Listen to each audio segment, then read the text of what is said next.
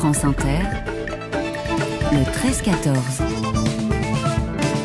C'est la France à 13h51 le lundi, le regard de notre historien Thomas Negaroff sur un lieu de l'actualité. Aujourd'hui, Thomas, direction Château-Thierry. Dans l'Aisne, les salariés de l'usine Lu se mobilisent après l'annonce de la fermeture du site l'an prochain.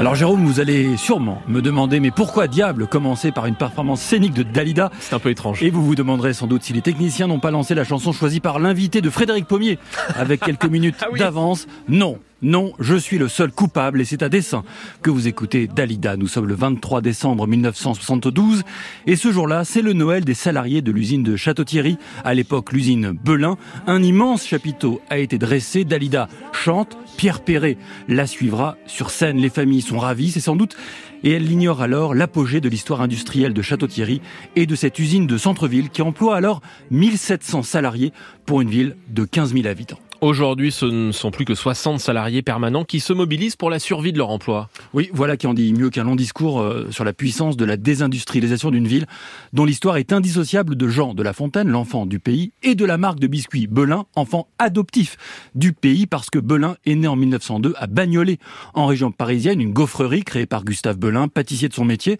Mais après une faillite en 1929, Belin se lance en 1931 à Château-Thierry, petite ville de 9000 habitants alors, qui bénéficie non loin des matières premières utilisées pour la fabrication des biscuits, des céréales, du lait, des betteraves sucrières. C'est le début d'une success story marquée par l'ouverture de la grande usine en 1961 et cette même année par le lancement d'un biscuit mythique au succès foudroyant et immédiat, le Pépito. À l'époque, se promener dans la ville de Château-Thierry, c'est sentir la bonne odeur du chocolat. Mais Thomas, la, la grande usine dont vous parlez, celle de 61, elle a fermé il y a bien longtemps, c'était en 1990. Oui, c'est le signe d'un lent déclin qui raconte beaucoup d'une désindustrialisation accélérée par l'arrivée des grands groupes internationaux sans lien avec un territoire en particulier. Et Pépito attire dès 1963. Belin est racheté par le premier biscuitier américain Nabisco avant de redevenir française. FR3 Picardie, juin 1989.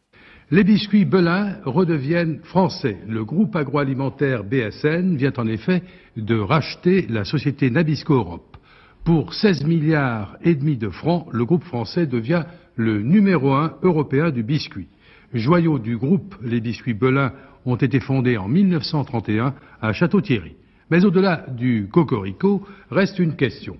La nouvelle usine prévue à Château-Thierry verra-t-elle le jour Elle ne verra jamais le jour, Mmh. cette usine, et le cocorico ne durera pas longtemps. Danone vend ses biscuits en 2007 au géant américain Kraft Foods, devenu depuis Mondelez. Mondelez, qui a donc annoncé que l'usine de Pépito de Château-Thierry, n'étant pas assez rentable, elle fermera fin 2025. Et puisqu'on est sur la terre de Jean de La Fontaine, rappelons que dans le monde du profit, comme dans celui du loup et de l'agneau, la raison du plus fort est malheureusement toujours la meilleure.